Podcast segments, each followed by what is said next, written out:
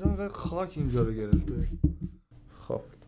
سلام من مهدیم اینجا سیلیکون ماست سیلیکون ما جاییه که ما توش درباره کامپیوتر تکنولوژی و مشتقاتش صحبت می‌کنیم.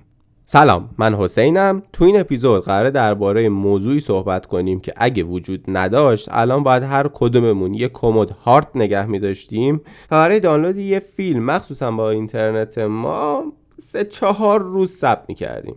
این اپیزود قراره درباره فشرده سازی فایلا صحبت کنیم.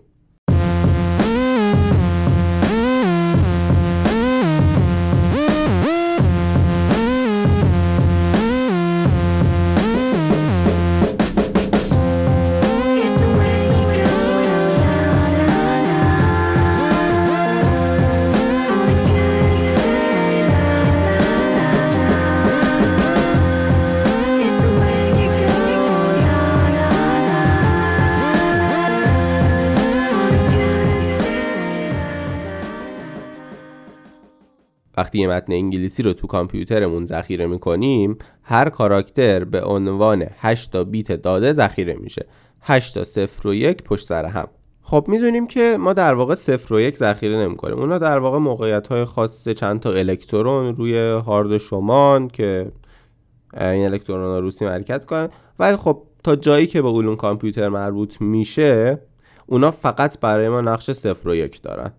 و بله یک موبایل یا کامپیوتر مدرن ممکنه چند تریلیون از اون بیت ها رو ذخیره کنه. اما هر بار که مجبور شدید مدت زیادی برای دانلود منتظر بمونید یا موبایلتون بهت میگه که فضای ذخیره سازیتون پر شده با همون سوالی مواجه میشید که دانشمنده علوم کامپیوتر قبلتر به اون فکر کردن. چطوری میشه؟ فایلامون فشرده کنیم تا کمتر این بیت ها استفاده کنیم. اول از همه باید این رو بگم که متن ها با تصویر و ویدیو توی فشرده سازی کاملا متفاوتن. توی عکس و ویدیو ما می‌تونیم از یه مقدار از جزئیات صرف نظر کنیم اما توی متن باید فشرده سازی بدون هیچ کم و کاستی انجام بشه یا به اصطلاح لاسلس باشه. شما نمی‌تونید حتی یک ذره از جزئیات رو از متن دست بدید و کوچکترین تغییر می‌تونه کل متن رو عوض کنه. برمیگردیم به همون مثال همیشگی فارسیمون. بخشش لازم نیست ادامش کنید. بخشش لازم نیست ادامش کنید. این مثال نشون میده که حتی وجود یک ویلگول هم توی متن اون می‌تونه مهم باشه. پس از هیچ چیز نباید صرف نظر کرد. بیایید نحوه فشرده سازی متن رو توسط کامپیوترها بررسی کنیم. اولین چیزی که باید بدونیم اینه که چطوری متن قبل از فشرده سازی روی حافظه ذخیره میشه. برای ساده تر کردن این کار من فقط می‌خوام در مورد متن انگلیسی صحبت کنم. می‌دونم که قضیه پیچیده تر از این حرف هاست اما خب ما نمی‌خوایم زیاد وارد جزئیات بشیم و قضیه رو پیچیده تر کنیم. پس با همون کنار بیایید. در یک کامپیوتر هر کاراکتر انگلیسی دقیقا 8 تا 0 و 1 روی دیسک جا می‌گیره. 8 تا بیت یا یک بایت. و دو به توان 8 یعنی 256 حالت ممکن از این 8 0 و 1 وجود داره. بنابراین میشه 256 کاراکتر مختلف داشته باشیم. این 256 ترکیب برای الفبای انگلیسی اعداد برخی علائم نگارشی و یک سری چیزای دیگه کافیه و حتی ممکنه زیاد هم باشه. البته اگر بخوایم کاراکترهای زبان فارسی و خیلی زبونهای دیگر رو در نظر بگیریم که اونها هم فشرده میشن قضیه پیچیده تر میشه. و صحبت درباره اونها یه اپیزود جداگانه میطلبه که نمی‌خوایم در حال حاضر واردش بشیم. حالا چرا 8 بیت هستن؟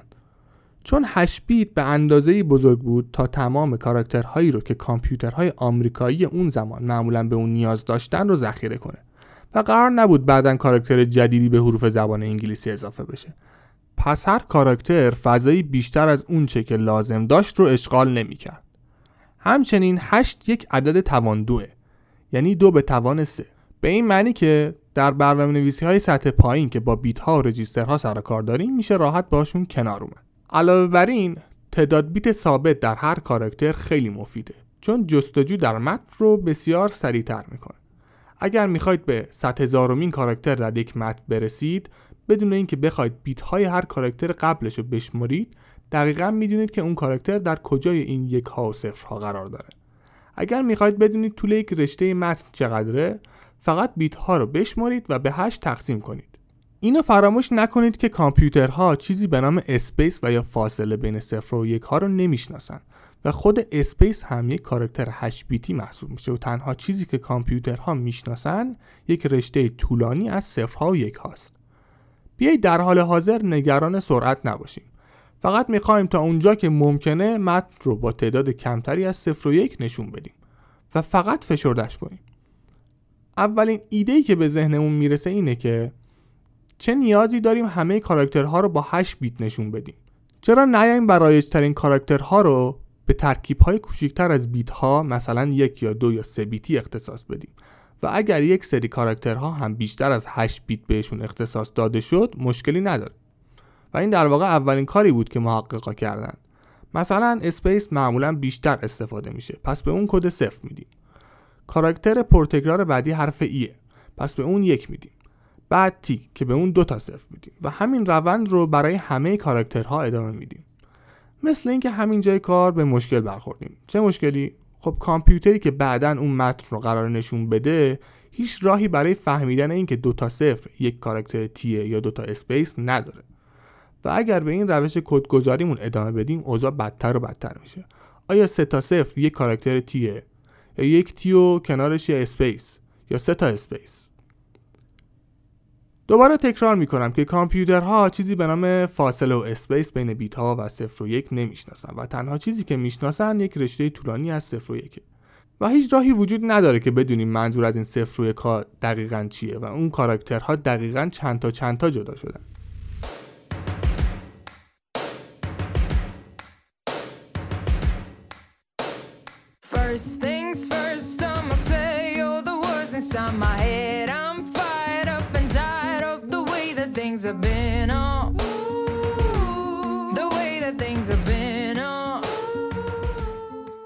تو سال 1952 یه ریاضیدان به اسم دیوید هافمن روش کدگذاری هافمن رو اختراع کرد.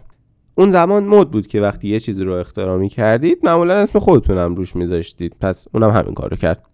بله بعد اون روش های بسیار مدرن تر و پیچیده تری برای فشرده سازی متن اومده. اما کدگذاری هافمن پایه اولیه تمام فشرده سازی است و همه اونا از همون ایده هافمن استفاده می‌کنن. فرض کنید می‌خوایم یه متن رو فشرده سازی کنیم. بیایید با متن آهنگ Wild Wild West آقای ویل اسمیت پیش بریم.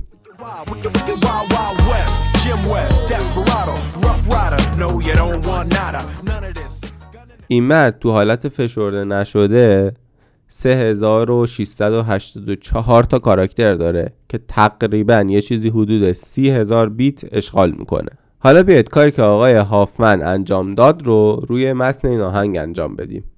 مرحله اول اینه که تعداد دفعاتی که هر کاراکتر توی این متن تکرار شده رو بشماریم و اونا رو توی جدول به ترتیب از بیشترین تکرار به کمترین مرتب کنیم. طبیعتا این جدول برای هر متنی که بخوایم کدگذاری کنیم متفاوت میشه. پس در واقع نسبت به متنی که داریم کدگذاریمون هم قراره متفاوت بشه. مثلا تو آهنگ Wild Wild West که قراره کدگذاری کنیم حرف W بیشتر از حد معمولی یک متن استفاده شده. از اینجا به بعد کار یکم نیاز به مقدمه داریم که اگه بخوایم اونا رو بگیم از حوصله شما و هم از time پادکست خارج میشه. ولی به صورت کلی با استفاده از جدولی که توی مرحله قبل ساختیمش یک چیزی به اسم درخت می‌سازیم. این درخت مثل یک نقشه برای ما عمل می‌کنه و بهمون میگه که چطوری یک متن رو کد و decode کنیم. کدگذاری هافمن به هر حرف یک کد اختصاص میده که این کدها طول ثابتی ندارن. ممکنه یک حرف پرتکرار بیتی باشه. و یه حرف که تکرارش تو متن خیلی کمه ممکنه 8 یا 9 بیتی یا حتی بیشتر باشه. وقتی می‌خوایم یه متن فشرده سازی شده رو به حالت اولش برگردونیم از درخت یا همون نقشه ای که ساختیم استفاده می‌کنیم. این نقشه یه نقطه شروع داره که بهش میگیم ریشه درخت. از ریشه شروع می‌کنیم و هر وقت که به صفر می‌رسیم به چپ میریم و هر وقت که به یک می‌رسیم به راست میریم. و مسیرمون رو توی این نقشه انقدر ادامه میدیم تا به ته خط برسیم که بهش میگیم برگ. و هر برگ به یک حرف خاص اختصاص داره. وقتی که به یک حرف می‌رسیم اون حرف رو چاپ می‌کنیم و نقشه رو از اول یا همون ریشه شروع می‌کنیم تا دوباره به یک حرف دیگه برسیم.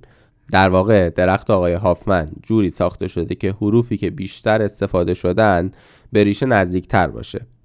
در نتیجه مسیر رسیدن بهشون کوتاهتر میشه و برای حروفی که کمتر استفاده شدن دقیقا برعکس. هر چقدر که یک کاراکتر از ریشه درخت دورتر باشه کدگذاری طولانی تر و در نتیجه تعداد بیت های بیشتری نیاز داره. البته همین درختی که به درخت هافمن معروفه باید یک جایی توی حافظه ذخیره بشه. تا هر موقع خواستیم متن رو ترجمه کنیم مثل نقشه ازش استفاده کنیم. پس یه مقداری هم فضای ذخیره سازی برای درختمون نیاز داریم. همونطور که قبلا گفتیم درختی که ساخته شده منحصر به فرده. پس نمیشه یه دونه ازش بسازیم و برای همه فشرده سازیامون ازش استفاده کنیم. پس اگه توی امتحان طراحی الگوریتم ازتون خواستن که این کار رو برای یک متن کوتاه انجام بدید بدونید که احتمالا هیچ کمکی به کمتر شدن فضای ذخیره سازی نمی کنید چون خود درخت هم باید ذخیره بشه. اما برای یک متن طولانی مثل متن آهنگ آقای ویل اسمیت ما متنمون رو از سی هزار بیت به یه چیزی حدود 20 هزار بیت فشرده کردیم. یعنی حدود سی درصد صرفه جویی توی فضای ذخیره سازی.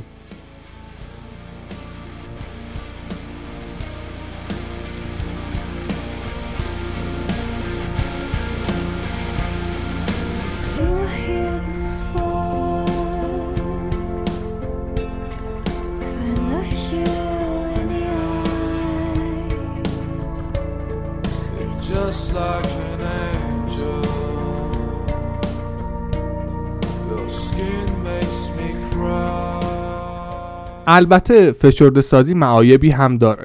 در واقع شما نمی‌تونید یک کلمه رو توی یک فایل فشرده سرچ کنید یا مستقیما 1110 همین حرف رو پیدا کنید. در واقع برای کار با متن دوباره باید اون رو به حالت اولیه برگردونیم که خب یه مقدار ممکنه زمان ببره. و بخش جالبش اینه که هافمن ثابت کرد که الگوریتمش بهترین الگوریتم فشرده سازیه کارآمدترین روش برای اختصاص صفر و یک به کاراکترها و پیدا کردن روشی بهتر از هافمن از نظر ریاضی غیر ممکنه. یعنی شما نمی‌تونین هیچ متنی رو فشرده تر از چیزی که هافمن کرده بکنین. پس الگوریتم های جدیدی که بعد از هافمن اومدن چجوری کار می‌کنن؟ اونها صرفا روش هافمن رو با روش های خلاقانه بهینه سازی و سریعتر کردن. اونها با بلوک های بزرگتر از یک کاراکتر کار می‌کنن مثلا کلمه ها یا جمله ها که در واقع اونم به همین روش هافمن انجام میشه. و فقط بلوک بزرگتری در نظر گرفته شده که ممکنه در نهایت فشرده سازی رو بهتر کنه. و در واقع ترفندهای هوشمندانه مثل همین پیدا کردن بلوک های بزرگتر که مدام تکرار شدن اساسا نحوه عمل کرده فایل های فشرده دیگر رو هم تعیین می‌کنه. مثلا کلماتی مثل دو و اند و اور به عنوان یک بلوک در نظر گرفته میشن و این کار در نهایت باعث میشه که فشرده سازیمون بهتر بشه. این فشرده سازی حجم اطلاعات رو کاهش میده اما بدون از دست دادن اطلاعات. در واقع این تلاش برای فشرده سازی باید جوری باشه که بتونید اطلاعات اصلی که با اون شروع کردید رو بازیابی کنید. اما برای انتقالش از طریق شبکه یا هر چیز دیگه ای هزینه کمتری برای شما داشته باشه. چون در حال حاضر ما داریم به ازای هر بیت یا هر بایت یک هزینه ای پرداخت می‌کنیم. این هزینه فقط مادی نیست زمان انرژی محیط زیست و خیلی چیزهای دیگر رو مورد تاثیر قرار میده. و اگر بتونیم تعداد بایت هایی رو که باید برای انتقال چیزی از طریق سیم ارسال می‌کنیم کاهش بدیم در واقع داریم به همه سود میرسونیم. اما گاهی اوقات فشرده سازی مفید نیست چون بعضی اوقات زمان برای ما مهمتره. اگر چیزی رو فشرده کنید باید اون رو از حالت فشرده خارج کنید و به حالت اصلی خودش برگردونید. این استخراج کردن زمان می‌بره. بنابراین از نکات مثبت در مورد فایل های فشرده نشده اینه که اگر به میزان حجم داده اهمیت نمی‌دید در عوض فایل شما فورا قابل پردازش و خوندنه. خب تا الان حتما فهمیدید که ما اساسا با پیدا کردن الگوهای تکراری و قابل پیش بینی داده ها رو فشرده می‌کنیم. بیایید به یک عکس فکر کنید. بعضی از عکس ها الگوهای تکراری و قابل پیش بینی دارن. مثلا عکس پس ویندوز XP ولی خیلی ساده تر شده تصورش کنید یک چمنزار سبز رنگ به آسمون آبی رنگ و یه سری ابر سفید. به طوری که چمنزار و آسمون ابرها فقط از یک کد رنگی استفاده می کنند. طبیعتا فشرده سازی این عکس آسونه. چون شما هزاران پیکسل سبز یکسان برای چمنزار دارید هزاران پیکسل آبی یکسان برای آسمون و چند صد پیکسل دیگه برای ابرها. بنابراین راحت می‌تونید اونها رو فشرده کنید. نه با ذخیره یا ارسال کردن موقعیت تک تک پیکسل ها به صورت جداگانه بلکه با گفتن اینکه خب یه چمنزار سبز رنگ وجود داره پس هزار تا از اون پیکسل های سبز رو فقط از فلانجا تا فلانجا تکرار کن و برای آسمون و ابرها هم همینطور. و تموم. ولی معمولا خیلی کم پیش میاد عکسایی که می‌گیرید نسبتا ساده باشه. ما معمولا از یک منظره با کلی قسمت های رنگ و رنگ با جزئیات مختلف عکس می‌گیریم. و می‌دونیم که این عکس خیلی رندوم تر از این حرفاست که بشه الگویی توش پیدا کرد که در نهایت اونو فشرده کنیم. تو این شرایط احتمالا به خودتون میگید خب من باید همه چیز رو بدون فشرده سازی ذخیره کنم دیگه چون هیچ الگویی وجود نداره. توی عکس و فیلم ها برخلاف یک متر به این همه جزئیات نیاز نداریم و این عکس ها اگر ساده تر هم بشن باز هم کار ما رو راه میندازن اینجاست که فشرده سازی جی وارد میشه که همتون باش آشنایی و احتمالا خیلی با جی سر کار داشتین. تلگرام، واتساپ، اینستاگرام و کلا همه آپلود سنترها از اینکه با هر آپلودتون 20 مگابایت فضای ذخیره سازی اونها رو اشغال کنید و یک عکس پرفکت داشته باشین خوشحال نمیشن. و مشکل اینه که خیلی از عکس های ما به ویژه مناظر و غیره به اندازه کافی الگو و پیکسل های رنگی یکسان ندارن که فشرده کردن اونها رو آسون کنه. پس JPEG نمونه ای از فشرده سازیه که به نام لاسی شناخته میشه. توی همچین فشرده سازی هایی ما می‌تونیم مقداری از جزئیات رو از دست بدیم تا الگوها رو ایجاد کنیم تا بتونیم فایل ها رو فشرده کنیم. مثلا یک عکس 50 مگابایتی به راحتی به یک جی پگ 5 مگی یا حتی کمتر تبدیل میشه.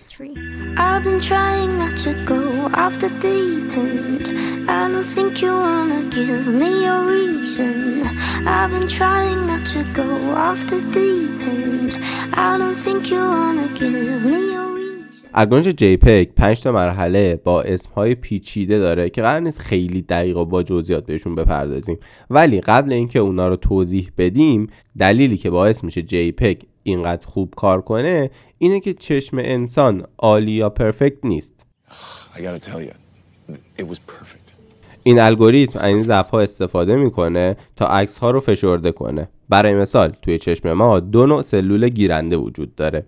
یکیش برای تشخیص رنگ ها به کار میره ولی اون یکی به رنگ ها حساس نیست و برای دیدن توی نور کم کاربرد داره. برای همینم هم هستش که وقتی نور محیط کمه ما چیزها رو به شکل سیاه سفید می‌بینیم. نکته اینجاست که ما حدود 6 میلیون سلول گیرنده رنگی داریم. در حالی که سلول های گیرنده سیاسفید ما حدود 100 میلیون تا هستند و این به طور واضح می‌تونه به ما نشون بده که چشمای ما به روشنایی و تاریکی یا همون درخشندگی خیلی حساس تره خب برمیگردیم به JPEG. توی مرحله اول عکس اصلی که با سه مؤلفه قرمز و سبز و آبی ذخیره شده رو تبدیل می‌کنیم به یه عکس با سه مؤلفه luminance و red chrominance و blue chrominance مؤلفه luminance همون درخشندگی ما میشه. اگه بخوام بهتر بگم بیانگر همون عکس ولی تو حالت سیاسفید. از دو مؤلفه red یا blue chrominance هم میشه رنگ ها رو برداشت کرد. این مرحله باعث پایین اومدن کیفیت عکس نمیشه. فقط میایم مؤلفه های معرف عکس رو تغییر میدیم. توی مرحله بعدی توی دو مؤلفه رنگی که کمتر برای ما اهمیت داشتن به ازای هر چهار پیکسل یک پیکسل رو با مقدار میانگین اون چهار پیکسل در نظر می‌گیریم. اگه بخوام به زبون ساده تر توضیح بدم عکسمون رو یک چهارم می‌کنیم. البته این کار ما باعث پایین اومدن رزولوشن عکس نمیشه. ما این کار رو فقط روی دو مؤلفه از سه مؤلفه انجام میدیم و هر وقت بخوایم عکس رو دوباره تولید کنیم اون دو معلفه که کوچیک کردیم رو آپسکیل می‌کنیم. خب توی مراحل بعدی قرار از یک مشکل دیگه چشممون استفاده بشه. به یه عکس فکر کنید چشای ما توی تشخیص لبه ها خیلی خوبه. مثلا می‌تونه یک میز رو یا یه درخت رو کاملا از محیط تشخیص بده. ولی یه جاهایی که تکرار خیلی بالاست مثل یک چمنزار یا اونجایی که سایه افتاده یا اونجایی که تاره اونقدر نمی‌تونه ازش اطلاعات مهم در بیاره. توی مرحله بعدی از این قرار استفاده کنیم تا عکسمون رو فشرده تر کنیم. حالا سوالی که پیش میاد فرمت JPEG چجوری می‌تونه تاریخ های عکس رو تشخیص بده و مهمتر از اون چجوری اونا رو فشرده تر می‌کنه؟ JPEG اول از همه میاد عکس رو به بلاک های کوچیکتر 8 در 8 یا 64 پیکسلی تقسیم می‌کنه. و توی هر block سعی می‌کنه اون block رو با استفاده از block های پایه بازسازی کنه. خب حالا شاید بپرسید این block های پایه چی این block های پایه در واقع حالت های مختلفی از pattern های شطرنجی هستند که میشه هر block ی رو به صورت ضرایبی از اونها تجزیه کرد. یه چیزی مثل بردارهای پایه توی سری فوریه. خب ما میایم هر block 8 در 8 رو با کمک یه سری بلاک پایه می‌سازیم. وقتی که ما هر بلاک رو به ذرایبی از بلاک های پایه تجزیه می‌کنیم یه سری از این ذرایب خیلی کوچیک میشن. پس میشه از ذرایب کوچیک صرف نظر کرد و اونا رو صفر در نظر گرفت. اینجا اونجاییه که ما می‌تونیم یک بخشی از جزئیات عکس رو دور بریزیم. ولی این جزئیات اونقدر برای چشم ما مهم نیست و یه جورایی برای ما به چشم نمیاد. وقتی ما یه بلاک رو با استفاده از بلاک های پایه بازسازی می‌کنیم دیگه لازم نیست کل اطلاعات اون بلاک رو ذخیره کنیم. فقط کافیه یادمون بمونه از چه بلاک هایی با چه ذرایبی استفاده کردیم. خب اینجا هافمن هم یه کمکی به ما می‌کنه تا ذخیره سازی رو به بهترین روش انجام بدیم. می‌دونم این تیکه های آخری که توضیح داده شد یه مقدار پیچیده بود ولی خلاصش اینه که ما جزئیات رو از عکسمون حذف می‌کنیم و این جزئیات اینقدر کوچیکن که به چشم ما نمیان ولی باعث صرفه بالایی میشن. اگه دقت کرده باشید وقتی می‌خوایم یه عکس رو به شکل JPEG ذخیره کنیم یه معلفه ای داریم برای کیفیت که میشه اون رو از صفر تا 100 تغییر داد. این معلفه هم توی این قسمت به کار میاد. هر چقدر که کوالیتی که انتخاب کردیم کمتر باشه جزئیات بیشتری رو از عکسمون حذف می‌کنیم و عکسمون فشرده تر میشه. اگه کیفیت رو خیلی پایین آورده باشیم می‌تونیم با زوم کردن روی عکس به شکل واضح این بلاک های 4 در 4 رو که روشون فشرده سازی انجام داده شده رو ببینیم. وقتی می‌خوایم یه عکس رو به فرمت JPEG ذخیره سازی کنیم همه این مراحل یک دور باید انجام بشه و وقتی قرار اون عکس رو دوباره نشونه یه نفر بدیم همه این مراحل باید به صورت برعکس انجام بشه تا دوباره عکسمون به حالت اولیه RGB خودش برگرده. فشرده سازی JPEG فعلا یکی از محبوب ترین روش های ما برای فشرده سازی حساب میشه. الگوریتم های جدیدتر و بهینه تری هم بعد اون به وجود اومدن. ولی خب سادگی و قابل فهم بودن این الگوریتم همچنین همین قدمتی که داره باعث شده الگوریتم JPEG محبوب ترین الگوریتم برای ذخیره سازی عکسامون باشه.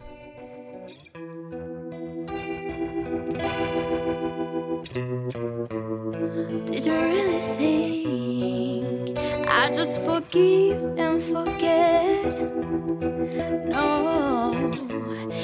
After catching you with her, your blood's your own cold, so cold. And you, you're too and cheap lying. تا اینجا درباره متن و عکس صحبت کردیم. بیایید یکم هم درباره فشرده سازی توی ویدیوها صحبت کنیم. فشرده سازی توی ویدیو دقیقا از همین اصل عکس ها پیروی می‌کنه.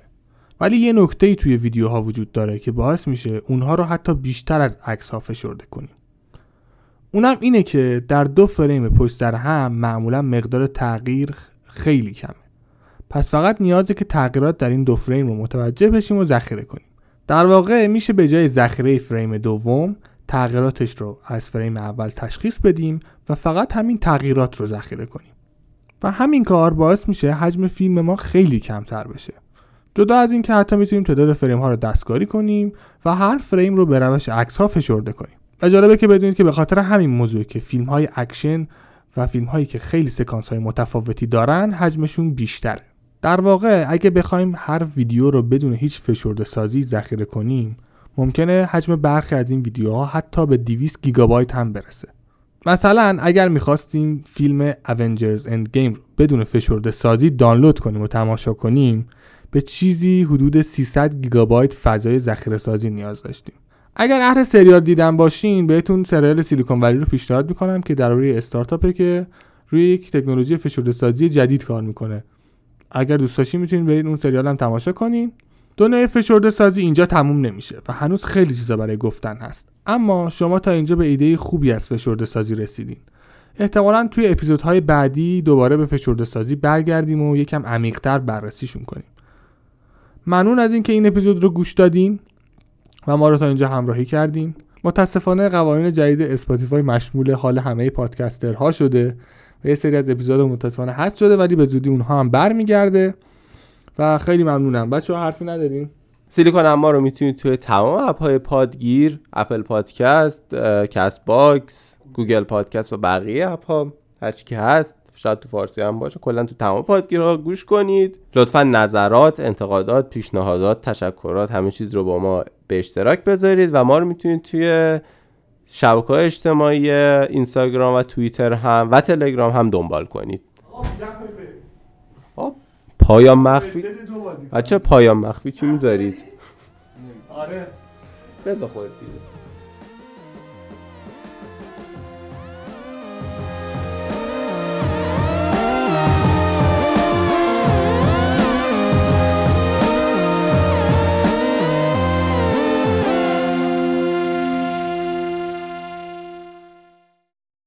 برمیگردیم به اون مثال همیشگی فارسیمون که بخشش لازم نیست ادامش کنید. بخشش لازم نیست. دفتش رو یکی. گفتم که. بخ... آرایش پاپکونی هم دافی. زیر سن قانونی هم دافی. هی خدا. ما چه زحمت می‌کشیم بابا دیگه چی میگی؟ میگه صورت مجموعه ضربی از چی؟